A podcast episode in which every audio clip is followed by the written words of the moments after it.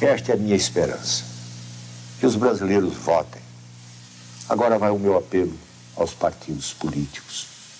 E aos partidos políticos de oposição, aquele ao qual eu pertenço, que é o PMDB. Temos que imaginar, temos que conceber a mudança em primeiro lugar na nossa imaginação. Vai ser uma caminhada longa e difícil o retorno desta nação à normalidade. Não vai ser fácil, mas conseguiremos. Teotônio Vilela havia dado a ideia, mas morre antes de ver Franco Montoro, com auxílio do PMDB e do PT, lotar as ruas do país na campanha das diretas já. Tancredo Neves, com auxílio até do futuro PFL, mas não do PT, costura uma ampla aliança para derrotar a ditadura militar numa eleição indireta, mas adoece antes da posse e morre sem conseguir presidir o Brasil. José Sarney não temia exatamente a morte, mas sem apoio popular, calculava que não tardaria para ser deposto pelos militares, e se blinda com o Plano Cruzado, um pacote de medidas que se tornaria um gigantesco estelionato eleitoral. Ainda assim, consegue que o partido do presidente da República eleja 22 de 23 governadores, além de 260 deputados federais e 38 senadores, a quem caberia elaborar a nova Constituição do Brasil. E é esta história que o Petecanos pretende concluir neste quinto episódio.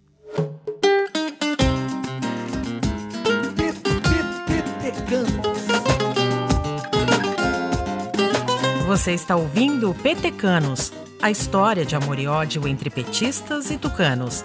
Uma produção da F451 e do Jota. Se você ainda não ouviu os quatro episódios anteriores, recomendamos que escute nesta mesma plataforma de streaming. Eu sou Marlos Ápios e divido a apresentação deste projeto com Caio Maia e Melina Cardoso. Nesta edição, contaremos a história de um partido que nasce de uma costela do PMDB e de uma democracia que nasce de dois Brasis. Até já!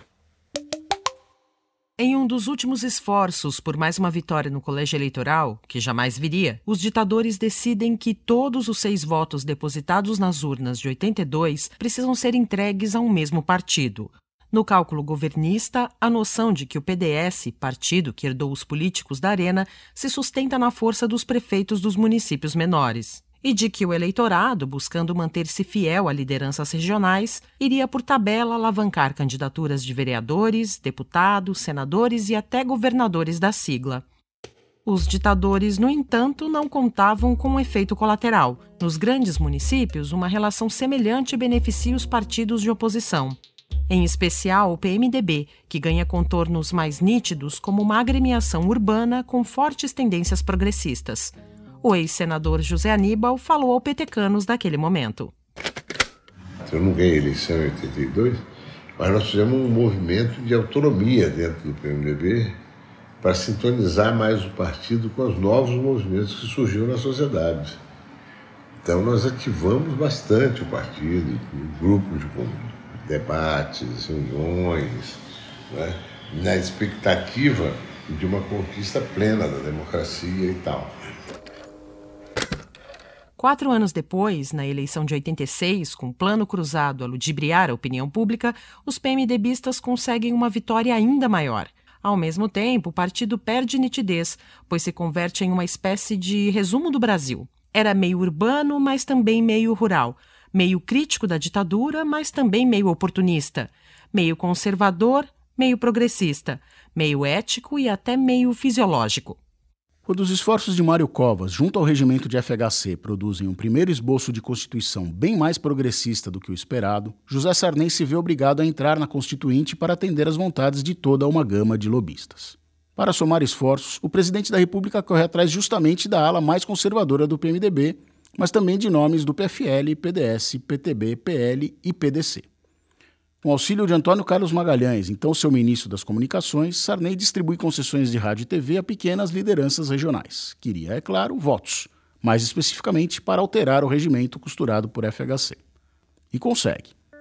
Em 10 de novembro de 87, com 314 assinaturas, aquele bloco parlamentar mostra força suficiente para alterar o regimento. Assim, a situação se inverte e o plenário da Constituinte não mais precisa de 280 votos para barrar o trabalho das subcomissões.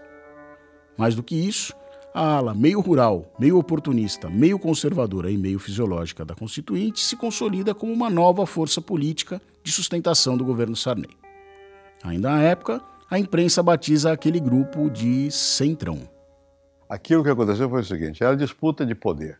Na verdade, é o governo. O presidente Sarney e seus ah, mais próximos aliados que ficaram temerosos, no fundo, da duração do mandato do parlamentarismo. Né? Então, é, o Centrão foi criado é, e aí, ao redor disso, se organizaram as forças econômicas também. Mas Lula, na década seguinte, chamaria o grupo de uma forma bem menos amistosa. Luiz Inácio falou, Luiz Inácio avisou. picaretas com anel de Luiz Inácio falou, Luiz Inácio avisou. Luiz Inácio falou, Luiz Inácio avisou. picaretas com anel de Luiz Inácio falou, Luiz Inácio avisou. Na votação do regimento, o senador Mário Covas implora para que os PMDBistas se retirem do plenário, mas apenas um terço da bancada atende aos apelos. Covas percebe de imediato a importância daquela mudança para a história do país. Há inclusive o um entendimento de que a aliança democrática costurada para a eleição de Tancredo chega ao fim na primeira grande vitória do Centrão. Mas foi uma vitória de pirro. Houve uma vitória política, pressão do governo, não sei o quê, que estava ao redor do mandato. Vitória do temor das forças econômicas de uma virada que não fosse conservadora, que fosse é, progressista, e ganharam. Mas depois não, no, no, no, no, embate diário, nós ganhamos quase tudo. Com a força do Centrão, Sarney confirma o mandato de cinco anos para si mesmo, o que quebra o acordo feito para a vitória de Tancredo. E a nova Constituição, toda elaborada para um sistema parlamentarista, passa a entregar o presidencialismo de coalizão. Outras questões, no entanto, são bloqueadas por incômodos empates. Nesta fase, ganha destaque o papel de Bernardo Cabral. Com forte apoio do general Leônidas Pires, o deputado federal pelo Amazonas derrota Fernando Henrique Cardoso e Pimenta da Veiga na disputa pela relatoria da Comissão de Sistematização, aquela que produzirá o relatório final da Constituinte. Para se livrar da pressão do cargo, Cabral adota um folclórico hábito de dizer sim a toda reivindicação que lhe chega, mesmo as mais conflitantes.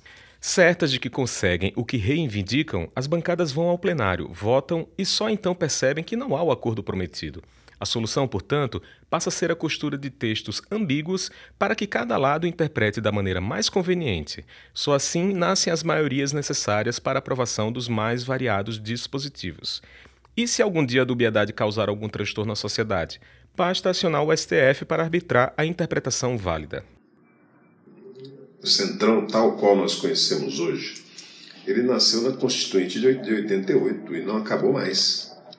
E de lá para cá não teve nenhum governo que sobreviveu sem o Centrão. Como bem apontou Emílio de Souza ao Petecanos, apesar de polêmica, a consolidação do Centrão permite à Constituinte rumar para uma nova Constituição, o que por bastante tempo ficou sob risco de jamais acontecer. Mas estava claro que o PMDB da Constituinte não era o mesmo PMDB das diretas já, muito menos o MDB da anticandidatura de Ulisses. E aquele grupo, que tanto esforço fez para unir o Brasil, percebe a necessidade de se dividir em um novo partido. Em dezembro de 87, pouco após o Centrão subverter o regimento, FHC, Covas e Franco Montoro ameaçam romper com o PMDB caso o partido aprove o mandato de cinco anos para Sarney, o que se concretiza seis meses depois. Para evitar que os dissidentes abandonem a sigla, Ulisses promete um novo programa partidário, algo que o reaproxime do que um dia foi o MDB. Mas André Montoro Filho explicou ao Petecanos que Ulisses tendia a empurrar o problema com a barriga. Mas era mais o, o, o Fernando Henrique, era o presidente, estava ali mais tentando criar condições para haver um diálogo e reuniões do partido e que o Ulisses sempre procrastinava. Não, não, queria fazer porque sabia que ia dar o racha. Para a ala de Covas e FHC, o clientelismo e o fisiologismo, que se tornava a marca do PMDB, se originava não só da interferência de Sarney, mas também da postura espaçosa de Orestes Quércia, que já promovia desarranjos partidários além das fronteiras de São Paulo. O momento foi detalhado ao Petecanos por Edson Tomás e Guiomar de Mello. Não havia mais espaço político dentro do partido, o PMDB, o Coécia dominou de forma absoluta o partido, e a gente abriu uma dissidência em São Paulo. E essa dissidência arruma um novo partido. Na área da educação, essa divisão passava muito pelo fato do pessoal que tinha sido JUC e AP, que era, de alguma maneira, o, o digamos assim, o grupo do Serra e do Montoro, E esse grupo, mais alguns deles que vinham do PC, outros que vinham de uma militância, não sei, era um grupo muito bom que ficava do lado do Mário Covas. É quando o FHC assina artigo na imprensa defendendo que o Brasil necessitava de um novo partido. Um partido de centro-esquerda, reformista, mas que, diferente das siglas mais à esquerda, considerasse alianças mais ao centro desde que progressistas. Um partido que defendesse justiça social, distribuição de renda, reforma agrária e parlamentarismo. Um partido social-democrata que ele definia como, abre aspas, uma corrente política que quer corrigir as injustiças sociais e melhorar as condições de vida do povo por meio de reformas livremente consentidas pela sociedade dentro de um regime democrático, fecha aspas. Mas o programa do novo partido apresentaria uma social-democracia brasileira, com braços abertos ao que chama de liberais progressistas, socialistas democráticos e democratas cristãos. Edson Tomás resumiu ao petecanos algumas conclusões a que chegaram. Lá atrás, na criação dos estatutos, o que, que a gente defendia? O partido é uma coisa, o setor parlamentar é outro, a eleição é outra coisa. O partido tem que estar com seu rumo sempre dado, norte sempre em vista, e a direção partidária tem que ser assim. Enquanto se discutia os detalhes da nova agremiação, um grupo de militantes mineiros sugere que, para facilitar a comunicação, seja adotado um símbolo escolhem uma ave brasileira de peito amarelo como referência à defesa do meio ambiente e às camisas que vestiam os brasileiros nas diretas já. Assim, o tucano vira o mascote daquela iniciativa. Apesar do trabalho centrado em São Paulo, a bancada de Minas Gerais é a primeira a comunicar a desfiliação do PMDB ao Dr. Ulisses. Mas aos poucos, deputados e senadores abandonam a estrutura sequestrada pelo Centrão. Quando avisa que também deixará o PMDB, FHC ouve de Ulisses a promessa de que era uma questão de tempo para presidir o Senado pelo partido. Mas FHC rebate. Eu estou cansado de ter que apoiar ladrão. Naquele junho de 88, Covas e FHC renunciam aos cargos de liderança do PMDB. Antes de um novo partido nascer, Covas visita Orestes Quécia no Palácio dos Bandeirantes, em São Paulo, e entrega os cargos dos secretários estaduais por ele indicados. Na sequência, participa de uma reunião com Montoro, FHC e Serra, entre outros. Em 25 de junho de 88, é fundado o Partido da Social Democracia Brasileira. Claro, com mais um discurso forte de Covas. Este será o Partido da Esperança, mas por sê-lo, ele há de cultivar todos aqueles valores que são os valores fundamentais do povo brasileiro. Com 103 dissidentes, sendo 37 deputados federais e 7 senadores, o PSDB já nasce como a terceira maior bancada do Congresso Nacional, boa parte dela oriunda do PMDB, mas também de siglas como PFL, PDT, PSB e PTB. Covas é o primeiro presidente da sigla, ainda que dentro de um rodízio bimestral que também passaria por Montoro, José Richa, Pimenta da Veiga e FHC. Apesar de liderar a reviravolta que coloca o centrão de protagonista da etapa final da Constituinte, José Sarney vai à TV reclamar que o texto a ser votado tornaria o Brasil ingovernável. No dia seguinte, Ulisses Guimarães dá uma última demonstração de força e soma mais de 400 votos pela aprovação. Com um discurso enfático, o Dr. Ulisses ocupa o horário nobre da TV para defender o trabalho realizado. Em 22 de setembro de 88, o texto final da Constituição é aprovado com 474 votos favoráveis, seis abstenções e apenas 15 votos contrários, todos de membros do PT. O partido assina o novo texto constitucional com um dia de atraso e somente após apelos do Dr. Ulisses. Ainda na época, Lula explicou o motivo dos votos contrários. No futuro, falaria das assinaturas. A Constituição, em 1988, ela não tratou da questão da reforma agrária, ela manteve a tutela militar, ou seja, ela não mexeu nos pilares, sabe, da dominação, ela não mexeu na estrutura de poder desse país. É por isso que nós entendemos que ainda, nesse instante, a Constituição privilegiou o capital em detrimento ao trabalho, apesar dos avanços que nós tivemos no direito do trabalhador. Nós nos sentimos obrigados a votar contra, mas na hora de votar tinha uma discussão dentro do PT, assina ou não assina, eu era o líder da bancada, eu disse, nós temos que assinar, porque nós participamos, trabalhamos três anos aqui, votamos, ganhamos, perdemos, sabe? a quantidade de horas de reuniões que nós fizemos aqui. Agora nós temos que deixar o nosso nome na história e assinar. Sim, a Constituição de 88 é um texto que de fato cria dificuldades para futuros governantes, em especial ao atender interesses dos mais variados grupos de pressão, como dos servidores públicos, que, mesmo sem estrutura para tanto, promete um Estado social europeu aos brasileiros e que entrega presidencialismo dentro de uma lógica parlamentarista, como lembrou André Montoro Filho ao Petecanos. A Constituição, que foi a Constituição do Fernando Henrique e do Mário Covas, depois, por causa dos cinco anos, foi remodelada, era uma Constituição parlamentarista. Parte dos problemas hoje que existem é, é que você toda a base, a estrutura que foi ali trabalhada é uma estrutura parlamentarista e acabou ficando o presidencialismo. Mas, apesar dos pesares, é uma Constituição que melhora muito o Brasil. Progressista, social-democrata e desenvolvimentista, a Carta estipula de maneira clara e firme direitos e liberdades democráticas. Vai além e sepulta de uma vez por todas a ditadura militar.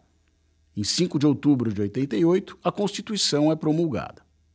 Falando ao Brasil, declaro promulgada o documento da liberdade, da dignidade, da democracia, da justiça social no Brasil. Que Deus nos ajude que isto se cumpra. E o doutor Ulisses nem faz questão de mascarar os sentimentos que nutria por tudo o que enterrava ali. A nação nos mandou executar um serviço. Nós o fizemos com amor, aplicação e sem medo. A Constituição certamente não é perfeita. Ela própria o confessa ao admitir a reforma. Quanto a ela, discordar, sim. Divergir, sim. Descumprir, jamais. Afrontá-la, nunca. Traidor da Constituição é traidor da pátria. Conhecemos o caminho maldito. Rasgar a Constituição, trancar as portas do parlamento, garrotear a liberdade, mandar os patriotas para a cadeia, o exílio e o cemitério.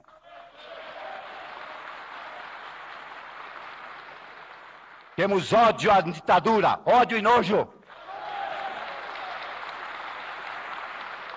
Ao término daquela jornada de 20 meses, todos os grandes nomes que se empenham pela Constituinte estão desgastados, algo que só ficaria claro na eleição presidencial seguinte. Lula, que assumiu para si um papel menor na Constituinte, aproveitando o período para fazer um trabalho de dura oposição ao governo Sarney, seguia forte. O petista só não contava com a força publicitária de um certo caçador de marajás. Mas essa história o Petecano nos contará no próximo bloco. Até já!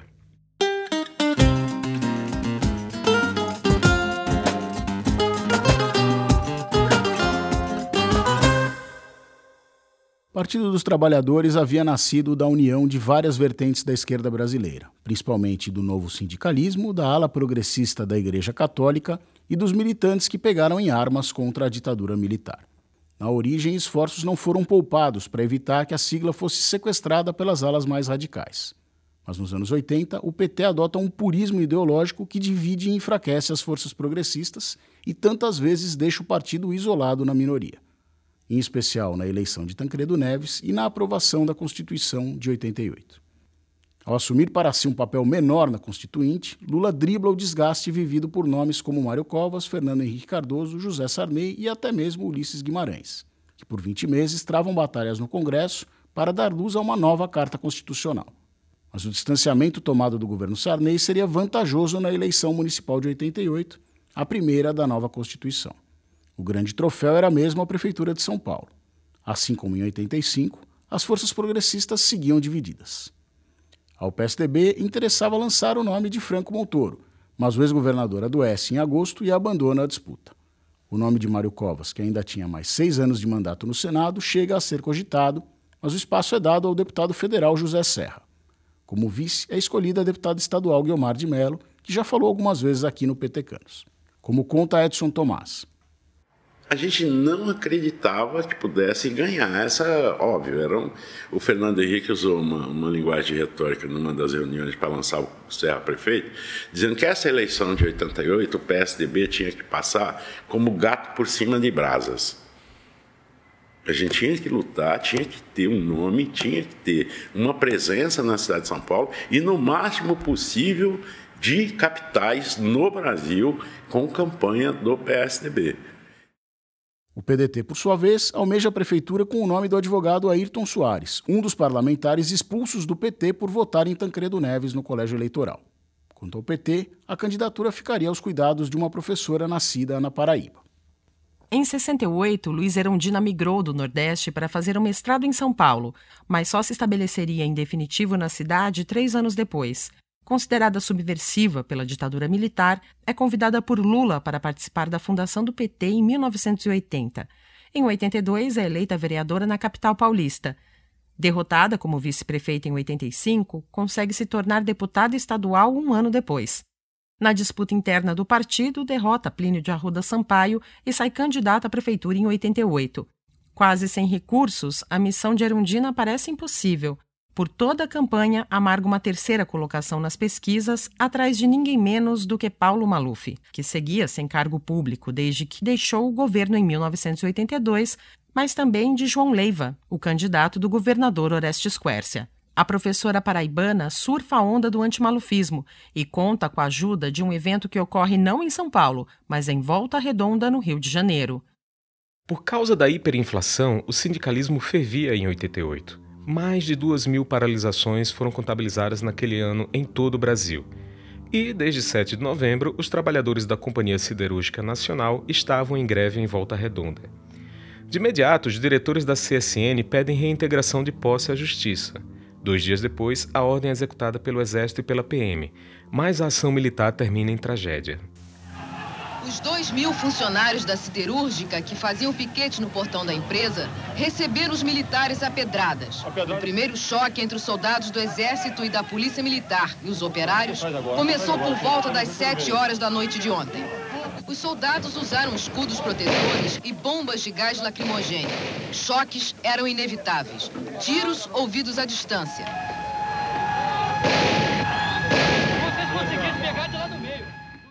Todo, três metalúrgicos são mortos. A crise é gigantesca, repercute até na imprensa internacional, e a esquerda aproveita a comoção para crescer nas pesquisas.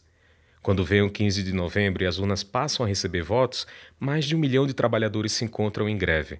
Naquele dia também ocorre uma eleição geral, mas em Tocantins, estado nascido dos esforços dos constituintes. Lá o PT não elege qualquer candidato. O PSDB, no entanto, celebra a eleição de Edmundo Galdino para a Câmara Federal. Em São Paulo, Serra não chega a 300 mil votos. Maluf, por sua vez, passa de 1 milhão e 200. Mas o grande feito mesmo fica a cargo de Luiz Erundina, com mais de 1 milhão e meio de votos, ou 37% dos válidos. Como ainda não havia segundo turno, a fatura estava liquidada. A ex-vereadora Tereza Lajolo conta como a notícia foi recebida.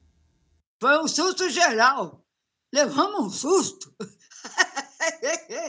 Eu nunca imaginei um negócio desse. Irondina, então, o que, que é isso? Eu falei, ué, é isso. Dez anos após as grandes greves do ABC em decorrência de outra onda de greves, o Partido dos Trabalhadores conquista a maior cidade do país. Mais do que isso, o PT faz 17 vereadores, com destaque para os mais de 200 mil votos recebidos por Eduardo Suplicy, contra apenas nove assentos do PMDB e cinco do PSDB. O PT leva ainda as prefeituras de Campinas, Santos e da maioria das cidades do ABC paulista. Ao todo, o partido soma 39 prefeitos em todo o país.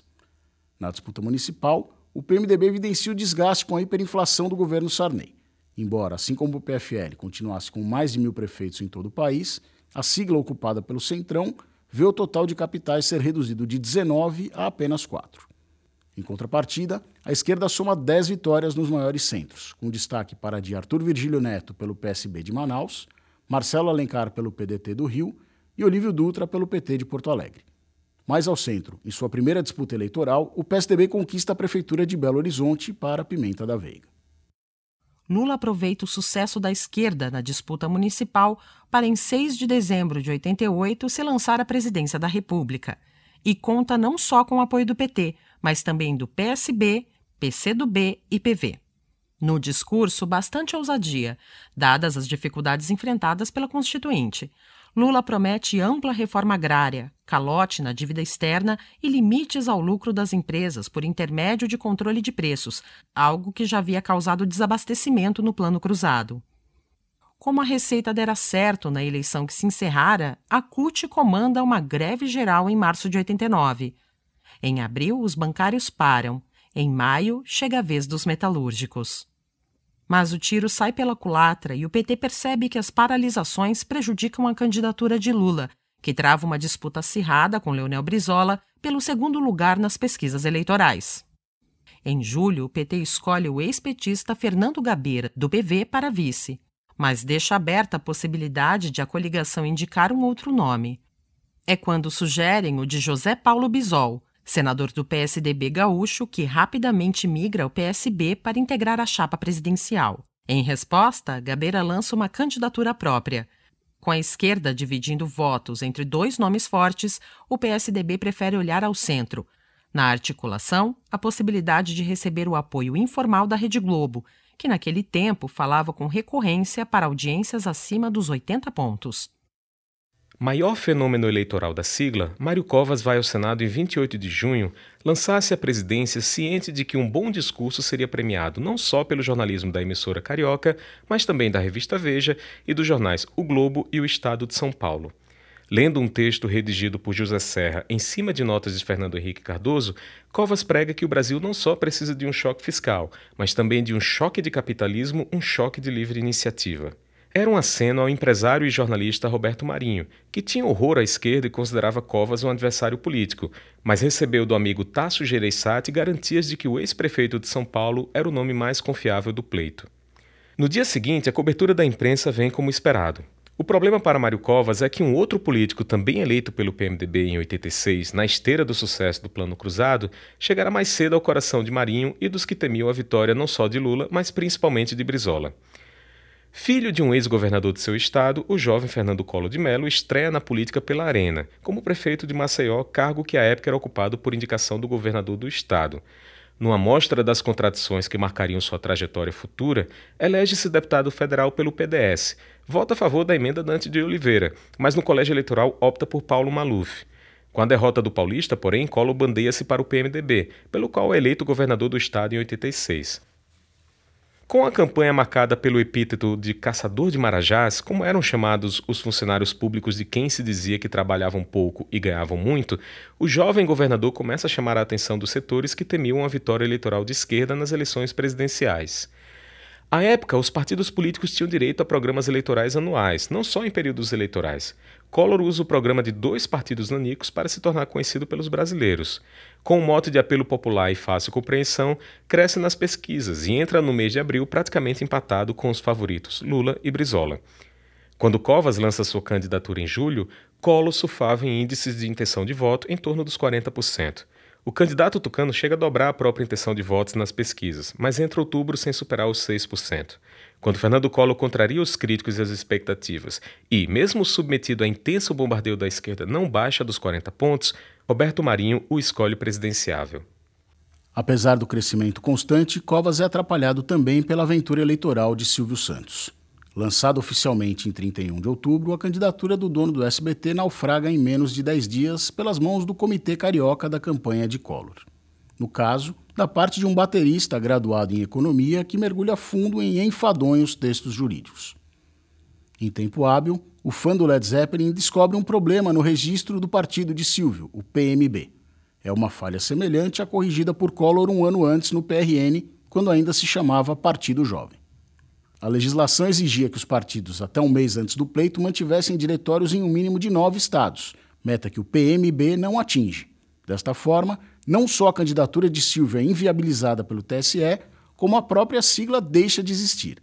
Soma-se à decisão o fato de o empresário não ter se desligado do SBT dentro do prazo estipulado pela lei eleitoral.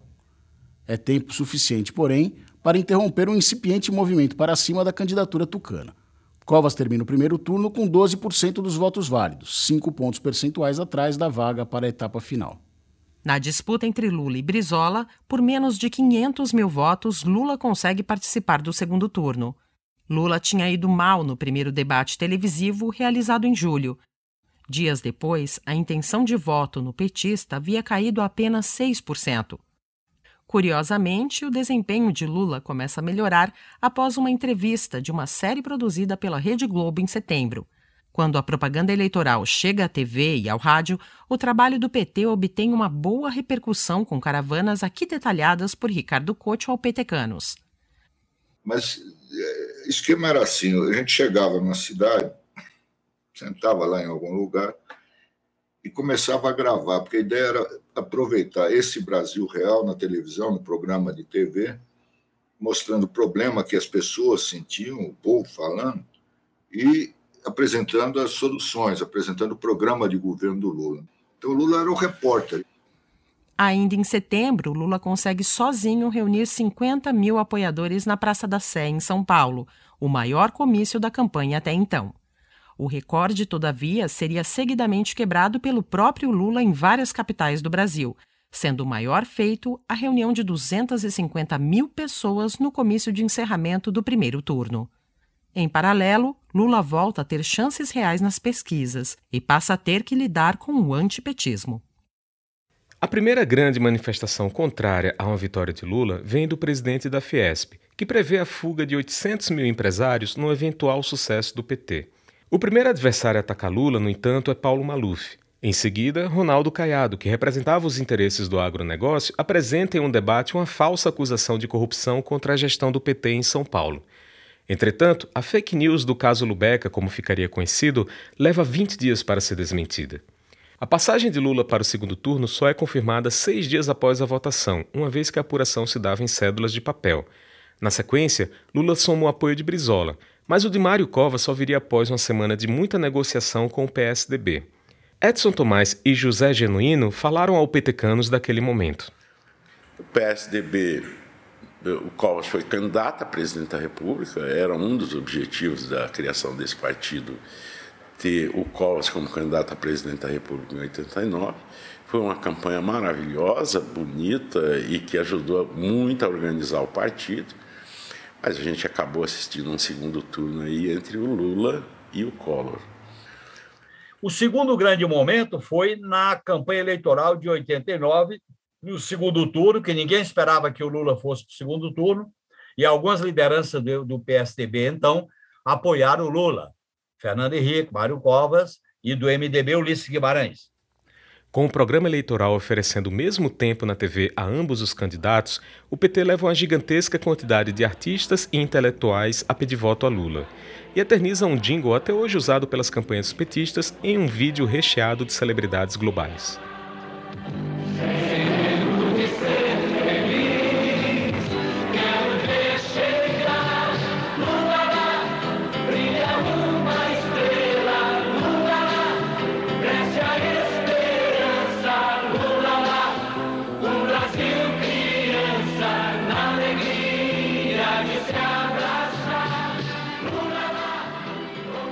Em paralelo, os comícios de Lula seguem quebrando recordes, chegando a meio milhão de pessoas no Rio de Janeiro.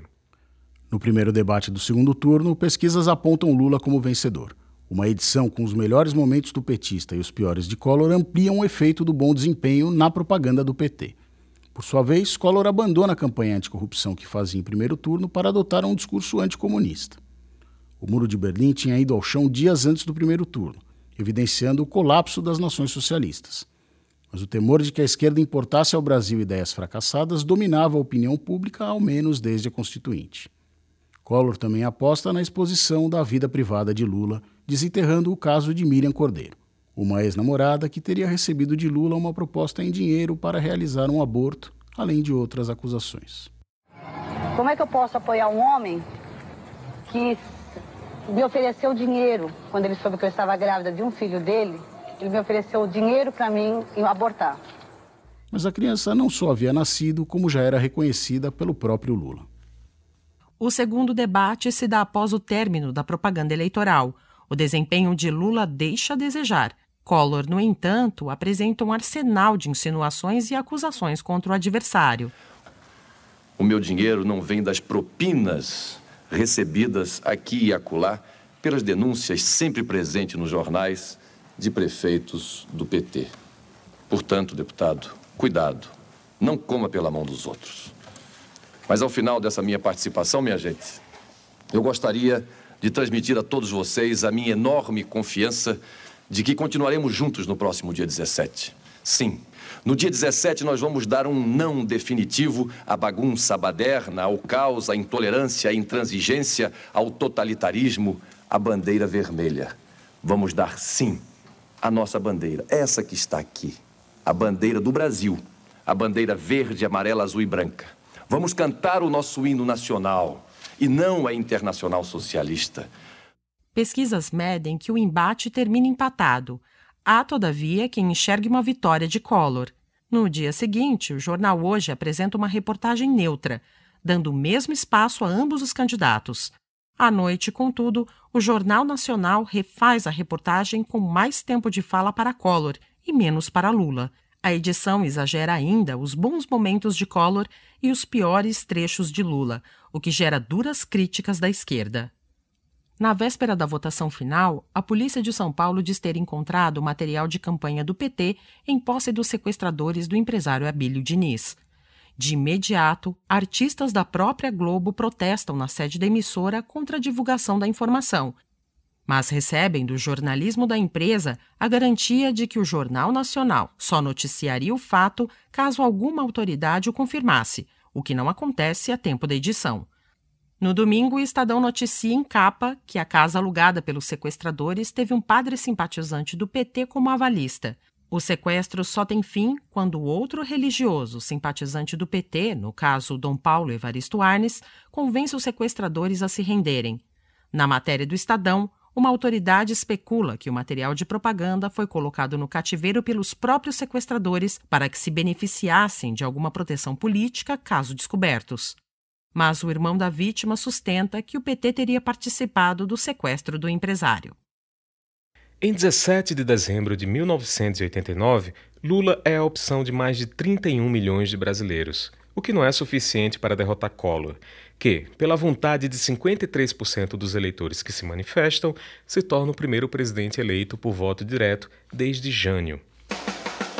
A disputa termina com o PT e PSDB derrotados, mas por quase três décadas aquela seria a última corrida presidencial sem um vencedor de uma dessas siglas. Como prêmio pela descoberta que tirou Silvio Santos do páreo, o economista carioca fã do Led Zeppelin consegue a indicação para a presidência da Telege, a estatal telefônica do Rio de Janeiro. 26 anos depois, aquele baterista ficaria famoso não pela banda que tinha com amigos, mas por conseguir uma inesperada vitória na disputa pela presidência da Câmara Federal. O nome dele Eduardo Cunha. Mas o Petecanos ainda chega lá. Petecanos é uma parceria da F451 com o Jota. A apresentação é feita por Caio Maia, Melina Cardoso e Marlos Ápios. A pesquisa e o roteiro são de Marlos Ápios, com participação especial de Caio Maia. Marcos Azambuja é o responsável pela edição de som e trilha sonora. Carla Romero pela produção. Thaís Chaves também participou da pré-produção. Caio Maia também assina a direção e a produção executiva. Neste episódio, vocês ouviram áudios dos acervos do Canal Livre, do documentário Constituinte 1987-1988, do PSDB, do Congresso Nacional, da TV Manchete, do SBT, do Partido dos Trabalhadores, do PMB, do PRN e da TV Bandeirantes. Também ouviram a canção Luiz Inácio 300 Picaretas dos Paralamas do Sucesso. PT nos agradece por fim a boa vontade de Emílio de Souza, André Montoro Filho, Guiomar de Melo, Ricardo Couto, Edson Tomás, Tereza Lajolo e José Genuíno, que receberam a produção para entrevistas exclusivas. Nos próximos episódios, Petecanos irá contar como os brasileiros aprenderam a soletrar a palavra impeachment e como a relação de amizade entre PT e PSDB virou uma rivalidade de décadas. Até breve.